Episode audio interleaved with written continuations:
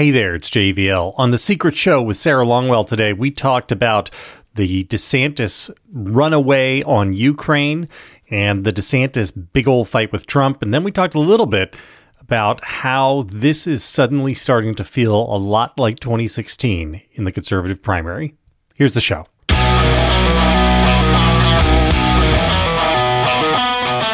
Ron DeSantis is running.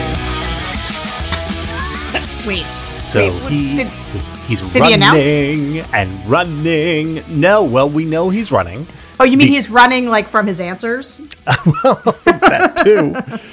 Because he has done his first attempt at a pivot. So after hmm. having his his wrists ever so ever so gently tapped, not even slapped, just tapped by Conservatism Inc. last week over his position on Ukraine, he went to do cleanup with Piers Morgan uh, for Fox Nation and then for posting in the New York Post because I guess Rupert Murdoch's job now is stage managing the campaign of Ron DeSantis. That seems fine. Uh, and it was it's been widely portrayed as a, a walk back, right? He learned his lesson. You know, he got crossways with the with the the real the true conservatives, and he you know don't worry, this guy is solid. You can you know you, he he knows who the boss is. and Will Saletan, our colleague, has a fantastic piece up today on the Bulwark, where he goes through line by line everything DeSantis has said about Ukraine. And he says this wasn't a walk back. He didn't walk back anything. Uh, and in fact, in some ways, he doubled down on, on his previous position. And it's very, very interesting to me for, for like three different reasons. One of which is what it says about the DeSantis operations internal sense of their positioning in the race. I think it signals some concern on their part. I think it signals that they are not thrilled with where they are right now.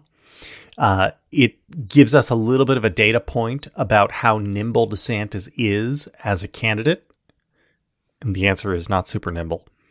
Uh, and it tells us a little bit about where Republican voters really are on this stuff, I think, because his his attempt at a walk back doesn't really walk it back. So it's all anyway, all of this is super interesting to me. And uh, I was interested as to whether or not you had thoughts. Yeah, I got a ton of DeSantis thoughts, in, in large part because we're getting a bunch of new information. It may not Yes. feel like it's a lot, but it feels like a lot. And I realized just how little information we had about him. You know, something I argue all the time is that, you know, that the voters have a deep relationship with Trump, like good, bad, ugly. They know who this guy is. They got it. DeSantis, right? They've seen him yell at some teenagers in masks. They've seen him fight with Disney. They've seen him do what they think is a good job with COVID down in his- his home state. Uh, but like, and they see him yelling at reporters, and so they think that guy's good. Um, they also like Trump. Like the Venn diagram of people who like Trump and people who like DeSantis is like not quite a perfect circle, but because Trump's got some people over here who are the always Trump or crazy people, and DeSantis has some people over here for whom Trump was too far. But mostly people who like Trump like DeSantis and vice versa. Uh, and so we, but over the last like what two weeks, nine days, we have gotten both uh, a glimpse into his strategy and how he's going to try to take on Trump, which is to basically run without any daylight between he and Trump, policy wise.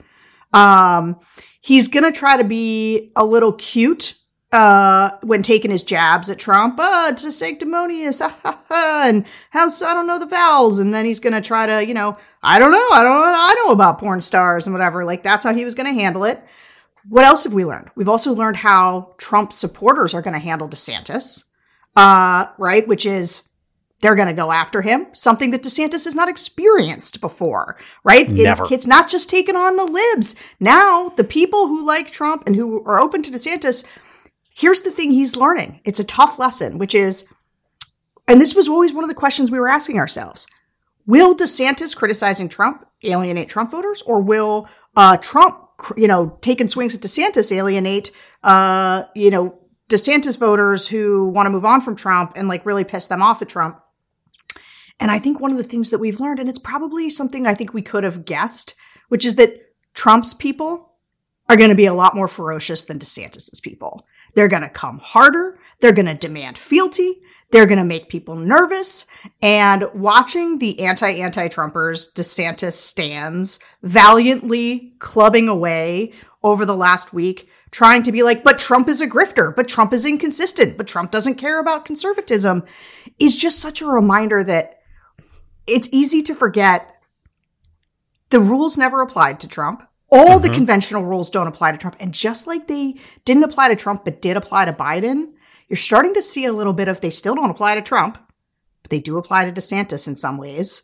Uh, and I can't. So now he's now now he's caught a little betwixt and between trying to do two things. One is I got to chip away at always Trump voters, and so I'm going to be as much like Trump, but I also have to be all things to all people, which creates this sense that I'm like all over the place.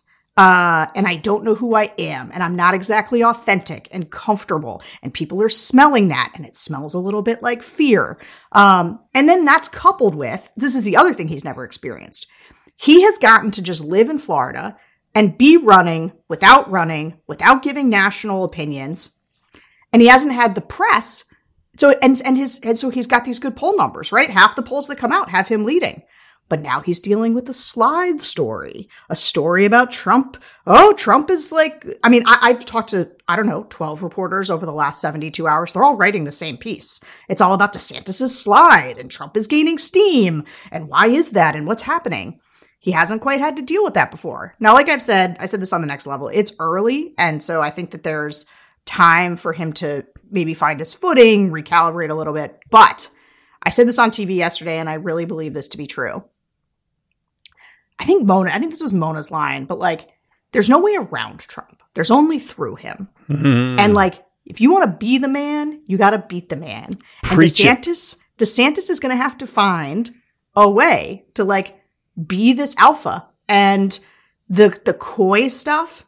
I think we like it. I think the anti antis like it. They think, look at how smooth he is. Look at how deftly he handled that.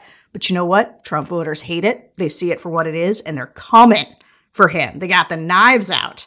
And I think that people are remembering how hard it is to try to nail this guy's jello to the wall. The, the I mean, one of the lessons of 2016 was that what Republican voters want is the politics of dominance, right? Just a guy yeah. who is always barreling for, they want authenticity and dominance. They don't want the right positions. They don't want smooth. They don't want smart. They want the the alpha dog who never apologizes for nothing and just goes straight and was willing to go to 11. And I, the first thing I think is like, I'm sorry, DeSantis thinks he has to go out and clean up his Ukraine thing. What he should have done is gone out and said, no, let me take this back. You know, I, actually, I'm rooting for Putin no, fuck you guys, right? Like it turns out these Ukrainians are a bunch of corrupt gangsters and and anti-Semite Nazis, and you know we. Oh, did you listen to my focus group? That's exactly what they said. But that that would have been, you know, the dominance politics response to the Wall Street Journal tutting at him. Mm-hmm. Uh, and instead, what he did was the worst of both worlds which is he went to do a cleanup, but then didn't actually clean it up. And uh, that's that's a problem, I think, just because again, what it tells us about him. Standard disclaimer: none of us want, n- none of us here in this on this show want Donald Trump to be the Republican nominee. Donald I, aggress- I aggressively don't want Donald Trump is, to be the nominee. Is, is a very dangerous thing for the country. Uh, my buddy Chris Cillizza has a, a, post up uh, today about how, like, anybody who is talking themselves into thinking that Donald Trump can't be elected president in 2024 is absolutely whistling past the graveyard. Uh, 100% he could win. You know, this is, and in fact, his chance to win would probably be coin flip or slightly less than a coin flip. Yeah. Like it's you know the, the the idea that like oh well if Trump's the nominee then uh, Joe Biden has a hundred percent chance to beat him. No, sorry, not true. Biden not might true. have a sixty percent chance to beat him, but yeah. uh, you know maybe that depends if we're in a recession or not. If we are in a recession, depends if that, Joe Biden's healthy or not. Yeah.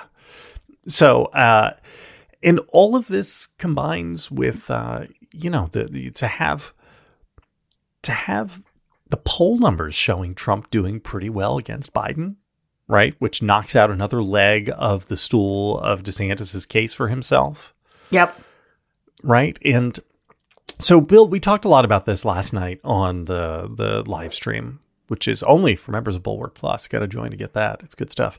Um, and Bill noted that there have been a couple moments recently where DeSantis's political instincts seem really, really wrong, and Trump's have seemed very right. Uh, and he pointed to the Silicon Valley Bank run.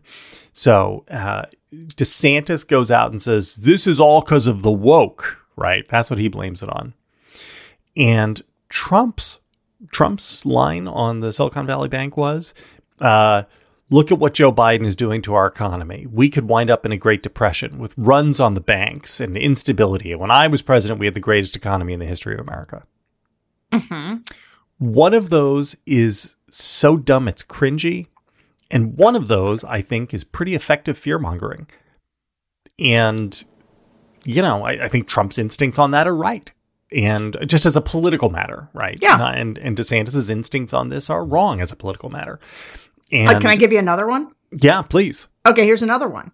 Ron DeSantis had been able to, he was down there in Florida, and we were talking about this. Like, Ron DeSantis, I kept saying, Ron DeSantis is just going to stay down there in Florida and he's going to govern, be the governor. He's going to wage culture wars. He's going to get media as like in charge. He's going to fight with the news and, you know, he's going to expand the don't say gay and be the culture war guy down there. And he's going to get to ride that through his legislative session, probably into June, and won't even have to deal with Trump. And Trump's whole deal is he wants to bait DeSantis in, right? He's trying to goad him into engaging with him. Well, this is before DeSantis has a big team a big operation. Uh, he hasn't necessarily consolidated his support. So like, and DeSantis did get goaded in, right? He like, yep. he got into it and he didn't quite know this was going to happen, but like he got pulled into it before he was ready. And I think this was a mistake. Like he was doing well. Uh, why people, uh, people keep asking me, why, why are DeSantis's numbers sliding? And I'm like, cause they're seeing DeSantis. Yeah. Like he worked better it was always, can he live up to the hype? Because that mythology of DeSantis is better than real dude DeSantis. And he should have milked that longer in building his coalition, and he should have had a much bigger team around him by the time he decided to engage. I mean, he doesn't have a foreign policy advisor. Like, he hasn't staked out what his position is. And so now he's seat of his pants, trying to figure it out. And uh, I think that was a mistake so here's here's another another example uh, is the Ukraine stuff, right? So DeSantis is is caught in this policy, well, territorial dispute, but actually Russia has had the the southeastern regions for a long time, and we shouldn't be problem. And Trump's position is Joe Biden is going to start World War III. I will stop World War III. mm-hmm. I just think that's a much as a as a as a matter of like find, making you know staking out a political position. Uh, I I just think that's better and smarter. So here here's the thing that makes me deep in my soul depressed. And what makes me deep in my soul depressed is that if DeSantis is the nominee, there will be some percentage of Trump voters who believe all of this MAGA stuff so completely that they will have the courage of their own convictions and not show up for DeSantis. Yeah. They won't vote for Biden. And if Trump is running as a third party, they'll they'll vote for him, or if he's not running as a third party, they won't vote. And it won't be, you know, it won't be 50 million people, but you know, it could be 2 million people. Sure. Like you know, if Donald Trump is the nominee, all of these DeSantis stands who have been preaching about getting past Trump and how, well, of course, we have to, but the only way to beat Trump is to. None of those people have the courage. Mm-hmm. None of those people are going to go line up to vote for Biden or are going to stay home and sit on their hands. They will all just dutifully say, yep, got to vote for Trump, I guess.